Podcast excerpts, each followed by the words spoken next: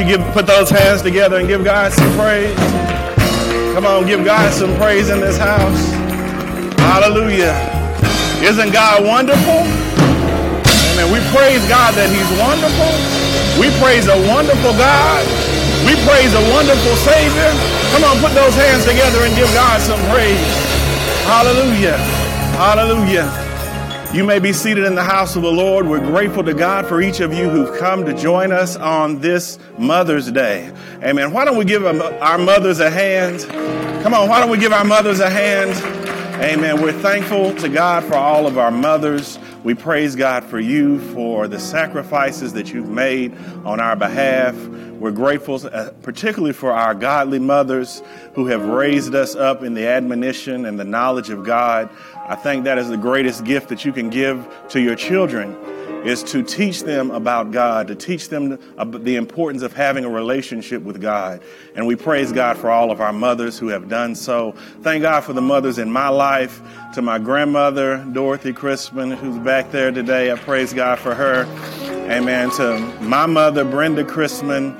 Amen. To my wife, Carissa Crispin. Amen. I praise God for her. Amen. And even my mother in law, Calla Fisher, uh, there in Parsons, Tennessee, I praise God for her.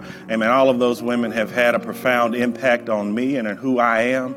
And I thank God for them on today. And I'll get back to them in a few moments. For those of you who are joining us virtually, we praise God that you've come to join us uh, here on Mother's Day. I pray that you appreciate your mothers today, not just today, but every day. Show them that you love them and that you praise God for them. In addition to Mother's Day, we had a, another special occasion. We praise God for Sister Brittany Holman, who recently graduated. Amen. Thank God for her. We celebrate her.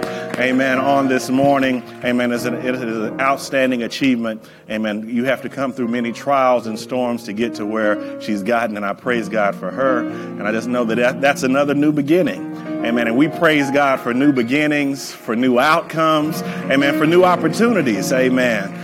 Praise God for that. This morning, we're going to the Word of the Lord, and I'm doing something a little different. I was compelled to do something a little different on this morning relative to Mother's Day. You know, we've been in our series, The Relationship Contract, and we will continue that on next week. But on this Mother's Day, I was compelled to do something that's a little different. Uh, I've gotten to an age, I guess I'm pretty much middle, getting to middle age now, and I've learned to appreciate people while they are alive. Amen. And I, when you're young, maybe you don't think about that as much, but as you grow older, you begin to appreciate people while they're alive. It's nice to say wonderful things at a person's funeral or their memorial service, but they don't hear them that, that target audience uh, is lost. Their ears have fallen deaf on the words that you're offering.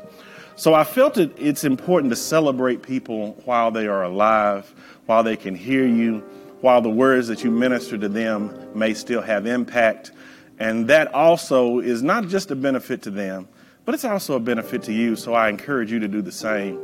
It's good to know that you spoke good words into their heart and into their ears while they were alive and don't wait until after they've passed to give great memorials. Do it while they live. And for those of you who are listening, I pray that you'll do the same with your mothers and to everyone who's meaningful in your life. Tell them that you love them now. Tell them how much they mean to you right now. Tell them how good they are to you right now. Don't wait. You don't know. You don't you may not have another opportunity to do it. That's one less thing to regret when someone is gone one less thing to regret by telling them how you feel, tell them how much you love them, and how much they mean to you while they are alive. Relative to that, on today, as a Mother's Day message, and as I begin to think and contemplate what I would prepare to share with you on this morning, God gave me this. There are four women who are mothers that are important to me in my life, and I just mentioned them my wife, my mother in law, my mother, and also my grandmother. And I just praise God that at my age I can still say my grandmother. Amen. That's a blessing. Amen. She's she she'll be 93 years old this year, and that's just a blessing to still have her. And I want my message today. The topic is very simple. It's just called Four Mothers. And I want to talk today about four mothers. Each, and I'm not giving really one message, I'm really giving you four small messages. And I felt that each mother deserved their own message. So I have a scripture passage for each mother, I have a point for each mother. It's basically a message for each of the mothers that are meaningful to me in my life. Amen. And I, I think if they if they can, they'll show a picture of those mothers for those who are watching virtually show a picture of those ladies who are meaningful to me. Praise God for them. Again, that's my wife, my mother in law, my mother, and my grandmother. And our message this morning is simply called Four Mothers. We're going to begin in Ruth chapter 1. And we'll be looking at verses 16 through 18. Again, that's Ruth chapter 1. And we'll be looking at verses 16 through 18. And my first message, talking about the first mother that I want to discuss today, is about my wife, Carissa. Ruth chapter 1, verses 16 through 18 from the English Standard Version reads like this But Ruth said, Do not urge me to leave you or to return from following you. For where you go, I will go, and where you lodge, I will lodge. Your people shall be my people, and your God my God. Where you die, I will die, and there will I be buried. May the Lord do so to me and more also, if anything but death parts me from you. And when Naomi saw that she was determined to go with her, she said, No more. Let us pray, Heavenly Father, Lord, bless us and touch us in these few moments. Allow our hearts, our minds, and our spirits to be open to what you are saying to us even through this Mother's Day message. In Christ's name we pray. Amen. And God bless you. Mother number one, my wife, Carissa. She reminds me of Ruth, and Ruth to me signifies loyalty. My wife, she loves hard. She's loyal to whom she loves. She will fight for who she loves. She will fight for you. She will wake up in the morning thinking about you. She'll go to bed at night thinking about you. She will ponder and think of ways that she can be a blessing to you or she can help you. She's loyal in her love for people, and that's why she reminds me of Ruth. Ruth was committed to stay with her mother in law, even though doing so seemed contrary to her interest. It seems like it would have been better and easier for Ruth to detach from her mother in law, to find her own way, to find her own place. And it would have been better in, for her to stay amongst her people, where it would be more likely for her to find another husband. For those of us who are familiar with the story of Ruth, Ruth Ruth Naomi was Ruth's mother-in-law, and Naomi's father, Naomi's husband had died first. And then her two sons, which were born to her, were both married, one to Ruth. And both of her sons died. So her husband was dead and both of her sons were dead. And now she was left with her two daughter in laws. She spoke to them and she cried and pleaded to them to leave them. That's what we see right before our text. And one of them decided to go back home, but Ruth, but Ruth said, I'm going to stay with you. I'm going to be loyal and remain with you. For those of you who know that are unfamiliar, Ruth was a Moabitess. She was of the children of Moab. Now, Naomi was an Israelite, and she was of Bethlehem, later known as the city of David, which came a little bit later. Understand the context of this particular message. This time period here of Ruth took place during the same period as the judges. If you remember the story of the judges, oftentimes God would send the judge, and then in between the judges, the children of Israel would go back astray. And it said everyone did what they seemed right to them. In other words, they were not following the Lord. And this is what we find, this is where we find Ruth and Naomi. In fact, it was, uh, it, it was a diversion from what God had spoken to his people for Ruth to even be married to her husband because she was the children of Moab and she was not one of the children of Israel. God had specifically told them to marry amongst their own people, but as it was ha- occurred during the judges, people did right as what seemed to them. So therefore, they had taken a wife in Ruth who was of the children of Moab.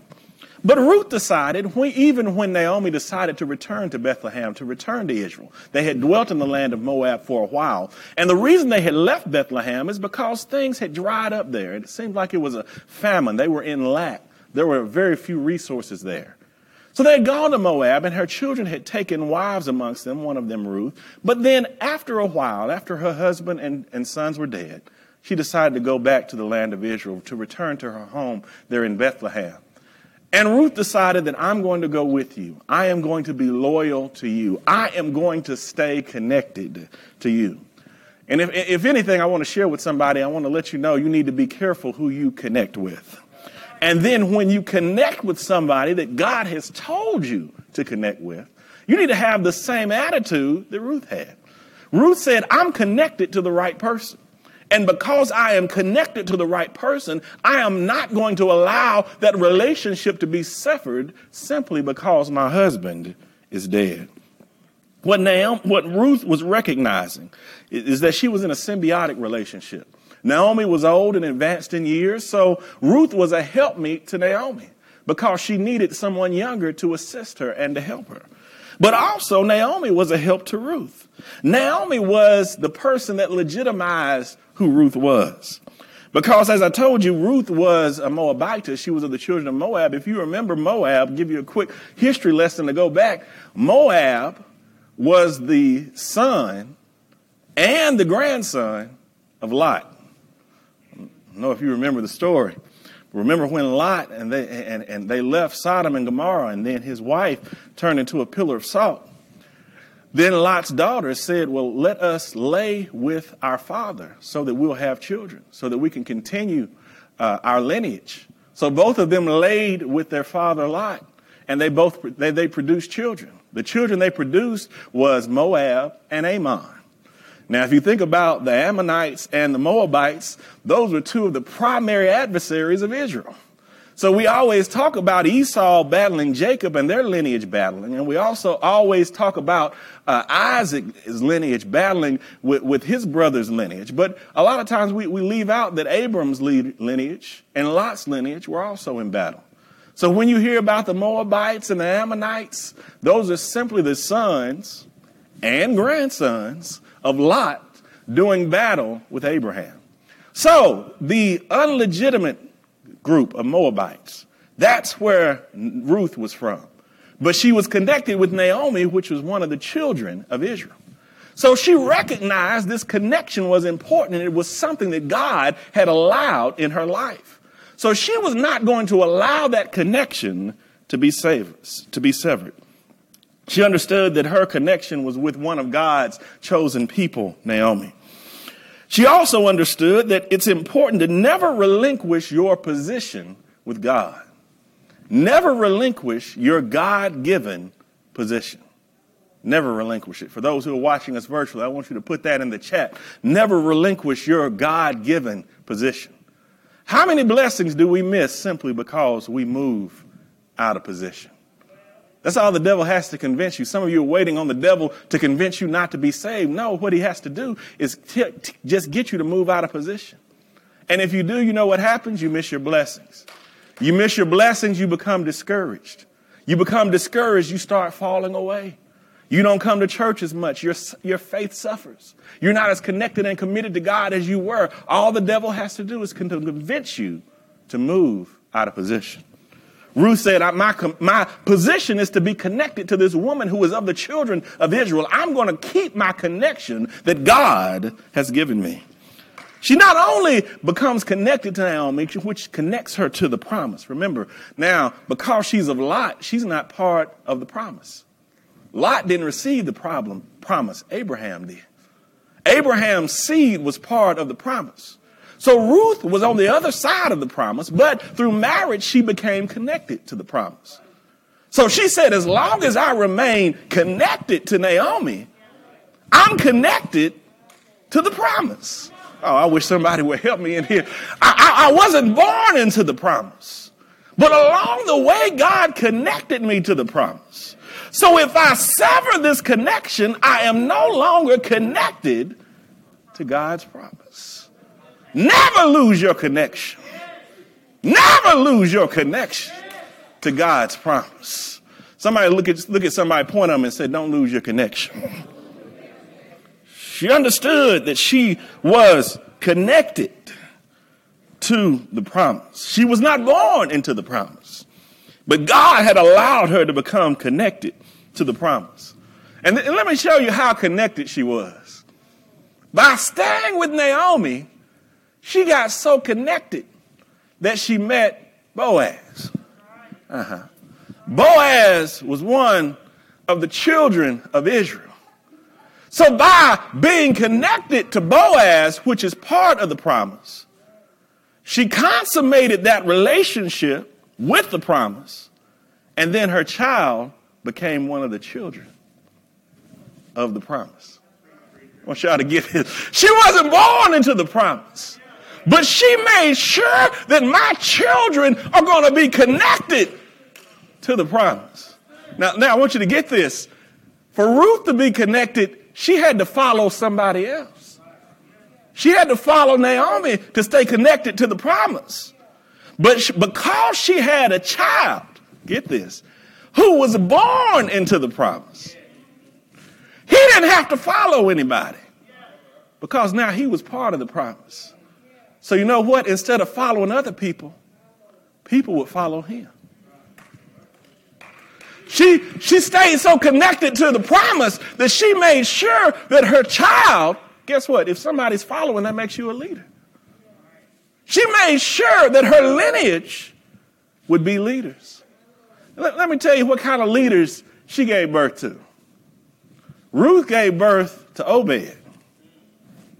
Obed was the father of Jesse. Jesse was the father of David. I wish y'all were here with me. She, she was the great grandmother, come on in here with me now, great great grandmother of, of David. Now we know David's lineage leads down to Jesus. We're talking about a woman who was loosely connected to the promise, but because she refused to sever her connection, come on in here with me now. She didn't have to, her children didn't have to follow the promise. Her children became the promise. If you stay connected to the promise long enough, you won't have to chase the promise. You become the promise. I wish somebody were here with me this morning. I'm just talking about Ruth. She refused to sever her connection to the promise. Now, I, will tell you how, how this works. Now, I, some of you all see my daughter walking around with me sometimes, and you might get the false impression that she's a daddy's girl. She's not. She's a mama's girl. But what I found out, Brother Chuck, is that when we go shopping, she suddenly becomes a daddy's girl. When, when we start shopping, that she's, she's right there connected to me. And she's connected not to the promise, she's connected to the wallet. she stays close enough to me to be connected to the wallet. She keeps following around, say, ooh, daddy, that, that looks good. I was like, well, okay, baby, you want one of those? And sooner or later, daddy buys it for her. Keep walking around. She's like, oh, daddy, now I need one of those to go with what you got me earlier. So, okay, baby, let me get you that because it, it, can't be by itself. It needs something. Come on here with me now. Can't just buy the shirt. You got you got to get you got to get the skirt to go with the shirt. And you can't just buy the skirt and the shirt. Well, later on, you go, well, Daddy, I need some shoes to go with the shirt and the skirt. She stays with me because she's connected. And she will not sever that connection because she knows her blessing is in being connected.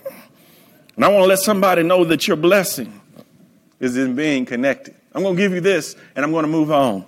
Loyalty to your promise will put you in a position to give birth to your purpose.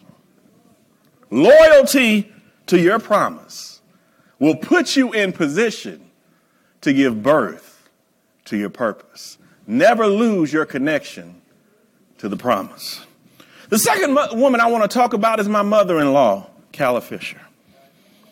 And she reminds me of Mary, particularly in this story, which is in- indicative of wisdom. This particular passage you find in St. John chapter 2, verses 3 through 5. In St. John chapter 2, 3 through 5, it reads like this It says, When the wine ran out, the mother of Jesus said to him, They have no wine. And Jesus said to her, Woman, what does this have to do with me? My hour has not yet come. His mother said to the servants, Do whatever he tells you. My mother in law is a very wise woman. If you talk to her for long enough, she presents things in a hilarious and funny way. But there's a lot of wisdom in what she says. She loves telling funny stories, but in each one of those stories, you'll see her wisdom and you'll find something to take along with you. She reminds me of Mary, particularly in this story. Notice how Mary, listen here, she diagnoses the problem, finds the solution, and presents the whole matter to Jesus in just one sentence. Diagnoses the problem, finds the solution, and presents the whole matter to Jesus in just one sentence. What is the, the only thing Mary says to Jesus is they have no wine. That's all she says to Jesus. She says something else, but it's not addressed to Jesus. The only thing she says to Jesus, presenting him the problem, is they have no wine.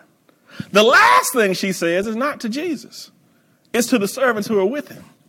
She says, Whatever he tells you to do, you do it. In between, she ignores Jesus saying, Woman, what does this have to do with me? My, my time has not yet come. She didn't even acknowledge that Jesus said that. In my imagination, being the son of a strong black woman, I imagine Mary simply gave him a look and then said to the servants, Whatever he tells you to do, you do it. And if I can go back in time a few thousand years and translate that look, that look said, I know you're Jesus, but I'm still your mama. and I, I, I, don't know who's in here, but, but, but some of you have just gotten the look. Come on now. It, it seems like uh, women, particularly ethnic women and mothers, they have a way of looking at you that doesn't need any other words in between. You don't have to explain. In fact, let me tell you some of the looks I got when I was a child. I, I got, Brother Terrence, the don't make me come over there and get you look. Okay, you got any hands? Anybody ever got that look? Have you ever been talking and you talked out of turn and your mother gave you the shut up right now look. Like you, you were trying to participate in the conversation and the shut up right now is a quick look. It's like, and you just knew to shut up at that moment. Have you ever been, and this, this is a good one because this, this takes a lot of skill. Have you ever been on the other side of a room and your mother could not reach you, but she gave you a look that said, you better sit down before I come over there. I don't know about you. I got all of those looks. And I'm just believing somewhere in between Mary saying her first sentence and her second sentence that Jesus probably got a look that said, I know you're Jesus, but I'm still your mama. See, wisdom in here that we find is in recognizing that an impossible situation has faced you and as quickly as possible presenting that problem to Jesus. Let me say that this again. Wisdom is recognizing the impossibility of a situation and as quickly as possible giving that situation over to Jesus. How many hours of our lives have we wasted trying to solve impossible situations? that were always, and I say always, intended for Jesus. They came in our direction, but they were intended for Jesus. I remember the king when he, when, when, he, when he was, I think it was Jehoshaphat, when he was, when he was faced with an impossible situation. No, it was Hezekiah. And, and, and, when the kings came against him, he took the letter that the kings presented to him and then he went and immediately laid it down at the altar of the Lord. He said, This is not my problem. This is God's problem. But the situation is, and this is sometimes our issue, is we accept the problem, we work on it, we let it stress us out instead of immediately handing the situation over to Jesus. The songwriter said that problem that I had just couldn't seem to solve. I prayed and I prayed, but I just got deeper involved, but I turned it over to Jesus. And I stopped worrying about it. I gave it to the Lord and He worked it out. The problem is sometimes we hold on to it too long. Sometimes it's just simply a matter of us letting go and giving it over to Jesus. Paul, Paul said, my, Paul said, Lord, I have a thorn in my flesh. I need you to remove it. I'm trying to take it out myself. But God said, My grace is sufficient for thee. My strength is made perfect in your weakness.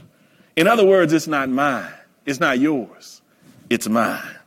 God is saying to us so many times the battle is not yours, it's mine. God's speaking that to somebody right now. He's simply saying, Give it to me. I remember a test that teachers would give us, and some teachers still do it. They gave us a test, and it was very complicated, it was long. It had a whole bunch of instructions and a whole bunch of problems. The problems sometimes were, were severe, and then some of the problems were just weird. It asked you to do strange things.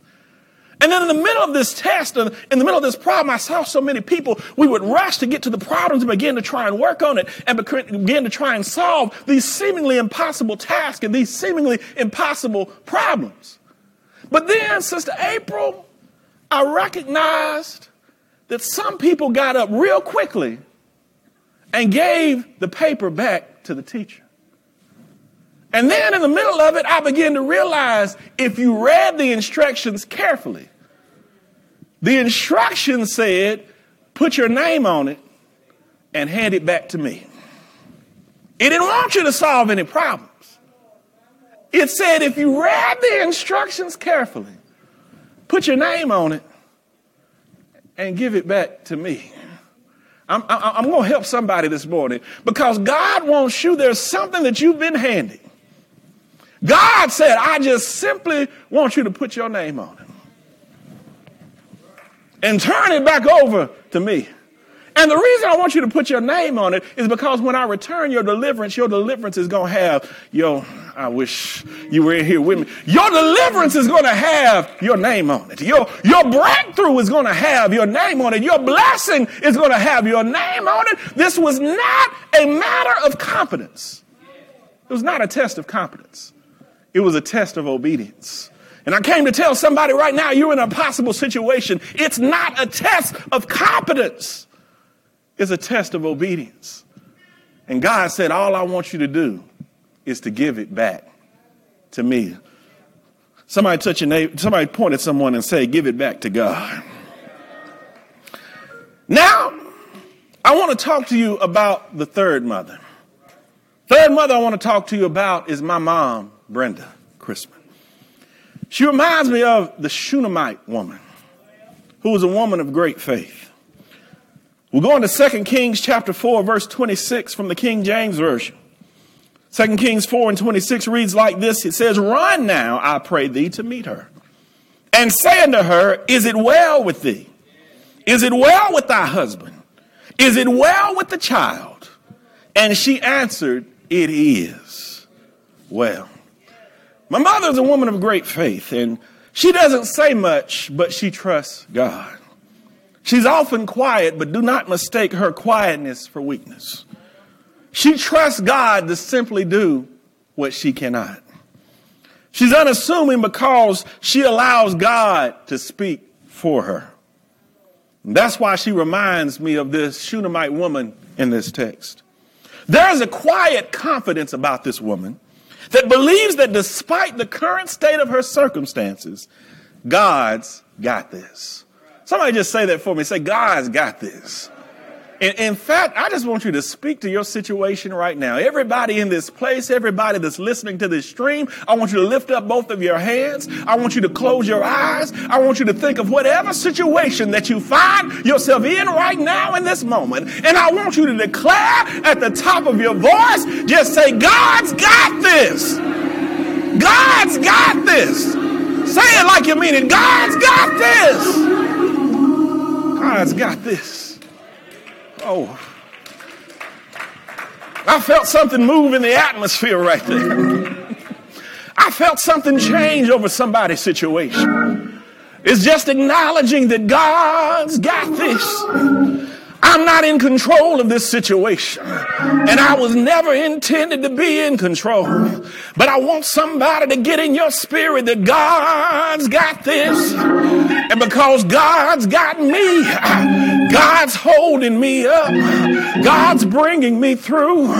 God won't let me fall where I am right now. I dare to say it again. Say, God got this. Shunammite woman. Let me finish it. The Shunammite woman, she, she, she, there was something about her. She, she, she, the people around her would have panicked. She didn't even tell everybody what was going on. As soon as her son died right there in her lap, she just, she said, saddle up the donkey. I'm going to see the prophet. And then they asked her, is everything going to be all right? She said, it is well. And at that moment, she said, it shall be well. And the reason she said it shall be well before she got to the prophet is because she hadn't handed it over to God yet. I want you to get that in your spirit. The only reason she said it will be well is that she had to relate it to the prophet. And once she knew it was in God's hands, once she spoke those words to the servant of the prophet, she changed it shall be well to it is well because she knew as soon as she turned it over to God, it was accomplished. It was done. That was the confidence that this woman had. And notice, uh, if, you go further in the text there in, in, uh, in 2 Kings 4 and 28, you skip down there, you will see that she basically says to the prophet, and as she is speaking to God, she's like, I didn't ask for this son. Didn't ask for this. You told me Come on in here with me. I need somebody who's walking with me. I didn't ask for it, but you told me I was going to have a son. You told me I was going to get pregnant. I didn't ask you for anything, but I'm, I'm operating based on what you told me and somebody's out there in the middle of a storm, in the middle of a situation, and you're sitting there with the same testimony to God. You're saying, God, you didn't bring me, I didn't bring myself here. You brought me here. I didn't go here on my own accord. I'm here because you told me to come here. I didn't ask for this, God, but you told me to be here. So, Lord, I'm trusting you. I'm trusting you. I'm trusting you to deliver me from where I am. So the woman is saying, I, I, didn't ask for this. You, you told me that I was going to have a son. And sometimes we need to recognize the hand of God in our own lives. If God told you to do it, why are you worried about it? If God said you're going to have it, why are you crying about it? If God has already spoken over that situation, why are you losing sleep over something that God has already ordained? If God said it, I wish somebody were in here with me and had some faith. If God said it, God said it, then God's going to take care of it. If God said it, God's going to make sure it's accomplished. Because heaven and earth will pass away before one jot or tittle of God's word shall fail. If God said it, then I'm trusting God with it. Somebody point at your neighbor and say, trust God with it. You ought to trust Him with it. So you, because God's got it, you don't have to wait until the battle is over. You can praise him right there in the middle of it because I know that God's got this. If he gave it to me, then he will preserve it. If he spoke it over my life, then he shall bring it to pass. I'm not going to worry about what God told me because if he said it, then he's going to handle it wish somebody, somebody say yell again, say, God's got this. I want to tell you something. God is telling someone the next thing you ask for. You might hear a no, but because I promised you, I'm going to turn that no into a yes. So somebody's right there right now. God told you to do it. And you went out and investigated. And somebody told you it's not going to happen. Somebody said, gave you a no. But God said, because I said it. Somebody say, because he said it. God said, because I said it. Mm. Some of you in a medical situation, they gave you bad news. God said, I told you, so I'm turning it around. Some of you applied for a house and they said no, but God said, I told you, so I'm turning that. I wish you were in here with me. I'm turning that situation around. God said, somebody said, uh, you told me to apply for this position. You told me I was going to have more money. You told me there was going to be an increase in my finances. I went out and they told me no, but God said, because I said it.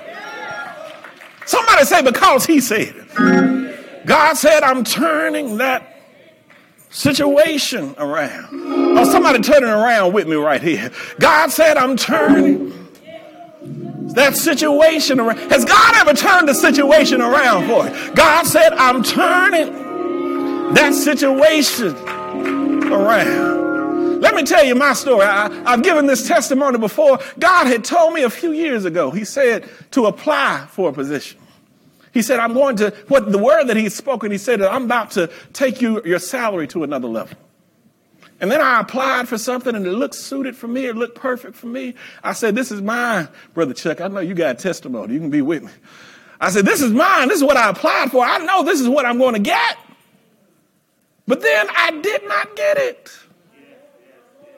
I was more qualified than some of the other people that applied for it, and I, I still didn't get it. And then you know what happened? By the end of the year, in fact, not only did I not get it once, this, this was a more insult to me. They hired three people for that same position. So not only did I not get it once, I felt like I didn't get it three times. Felt like there were three people who were better than me for that position. But you know what happened at the end of the year, Sister Carol They eliminated all of those positions. Every single one of those people who got that position at the end of the year, they were looking for another job. When I didn't get it, Sister Carol God told me to look somewhere else for another position. When I looked, get this, I looked on a Thursday. A position just like I was looking for was open, and it closed on that Friday. I applied on Thursday. They called me in on Friday. They offered me the job on Saturday. Get this the job that I was applying for was more money and more and more responsibility that I didn't get. The job that I got was more money and less responsibility. I wish I wish y'all I wish y'all were here with me. Uh, God was turning. I said, God was turning that situation. I didn't understand which direction God was turning me. But what I realized is He was turning me, my face, to look in another direction. And sometimes God's turning you not so you get back to where you were. I don't need a 360. Because if I do a 360, then I'm back where I was. But God allowed that now to turn me. And when I turned, I said, oop, there's another open position. And what I'm telling somebody today is God's turning you so that he, you can see what he sees. I wish you were here with me. He's turning you. So you'll stop looking what you're looking at and he'll turn you so you can see what God sees. Somebody say, turn it, Lord. God's turning that thing around. Now I, I have to finish. I gotta get I gotta get to my last mother here. I talked about my wife. Reminds me of Ruth.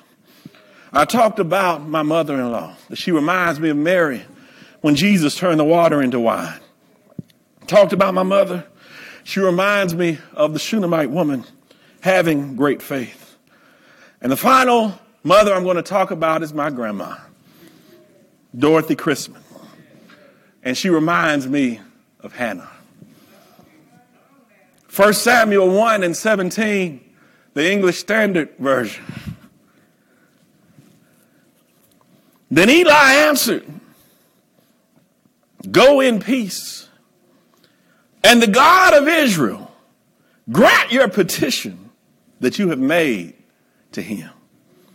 We know that Hannah was praying to God. Hannah had been, had, Hannah had been pestered by her adversary, which was the other wife. And while she was being pestered by her adversary, it drove her to pray. So she prayed in the temple to the Lord that she would have a son. And she said, Lord, if you give me a son, I'll turn him over to you. She was praying so earnestly out of her pain. She was praying so earnestly out of her disappointment. She was praying so earnestly out of her barrenness that Eli thought she was drunk. It's like this woman is muttering, her, her, her lips are moving, but no words are coming out. But she said, don't, don't think me a drunkard. Don't think that of me. She said, I have an earnest petition that I'm offering to the Lord. And Eli spoke over her life and said, basically, whatever you're praying for, let it be done to you. Those who know my grandmother, you know she's a praying woman. Grandma wake up praying. Grandma go to sleep praying. Grandma pray to herself while she's sitting alone. Grandma start praying in the middle of talking to you. Grandma break out in prayer during regular service. Grandma took all her children and her grandchildren to noonday prayer. Grandma surrounded us with prayer. Grandma even pray and rub your back in the middle of a hug. Some of you've gotten some of those prayers. Grandma loves to pray. And even sometimes in moments when she's down, when she's by herself, you'll hear her talking and she's speaking words of prayer.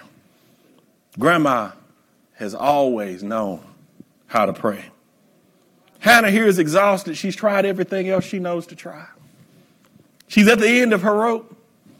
And she's praying desperately. That's why Eli thought she was drunk. And then he speaks over her, may it be done for you even as you have asked. I want to speak that over somebody's life right now because somebody in here is praying for something. Uh, if you're in here praying for something, I just want you to lift both of your hands right there. Somebody in here is praying for something. Somebody, you're at home. I, want you to lift your hands with us. We're, agreeing as touching right now. I don't know what it is that you're praying for. I don't know what it is that you have need of. But I'm, I'm declaring right now, even by the word of the Lord, that may it be done to you, even as you have asked. Even the exact way that you've asked of God. May it be done to you while you have your hands lifted. Just want you to imagine the hand of God, just like the hand of my grandmother, gently rubbing your back, gently speaking into you and declaring into you that thing that you've prayed for, that it shall be done, that increase is coming into your life, that deliverance is coming into your life, that healing is coming into your life, that God is mending relationships right now that God is wiping away your frustration and your discomfort and your tears. That He's ministering to you even exactly as you have asked Him to do. May it be done to you even right now in the name of Jesus. For those in the sanctuary, I ask that you stand to your feet. Stand to your feet as we pray and believe and trust God. I just want to say, I thank God for my wife that reminds me of Ruth and her loyalty. Thank God for my mother in law, Calla, who reminds me of Mary and her wisdom. Praise God for my mom, Brenda, who reminds me of the Shunammite woman and her faith. And I thank God for my grandmother, Dorothy, who reminds me of Hannah in teaching us how to pray and trust God.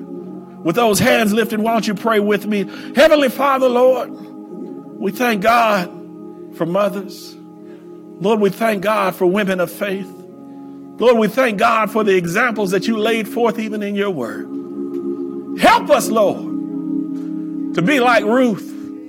Let's never sever our connection to your promise. Help us, Lord, to be like Mary. Let us speak with wisdom and trust. Whatever we speak to Jesus, that he has the power to do it. Help us to be like the woman of Shunem, Lord, that Shunammite woman. Lord, help us to have faith in the middle of our circumstances and know even at our worst moment that God's got it, that God's got us. Lord, help us be like Hannah to understand that even the most impossible thing, we can pray to you. And there is nothing that's impossible to you. We pray all these things in Jesus' name. Amen. Come on, put those hands together and give God some praise. Come on and give God some praise in this house. Come on and give God some praise. Come on and give Him some praise.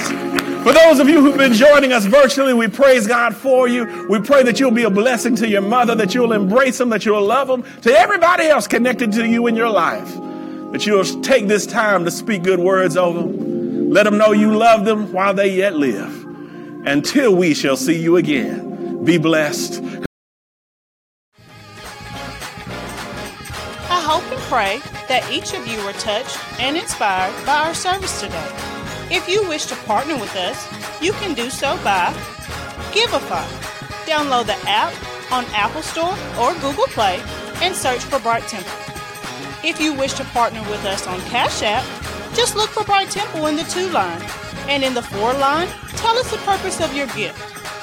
If you would rather mail your gift, you can mail us at Bright Temple, Post Office Box 453, Shelbyville, Tennessee 37162. Thanks in advance for your generosity, and we pray God's blessings on you and your gift.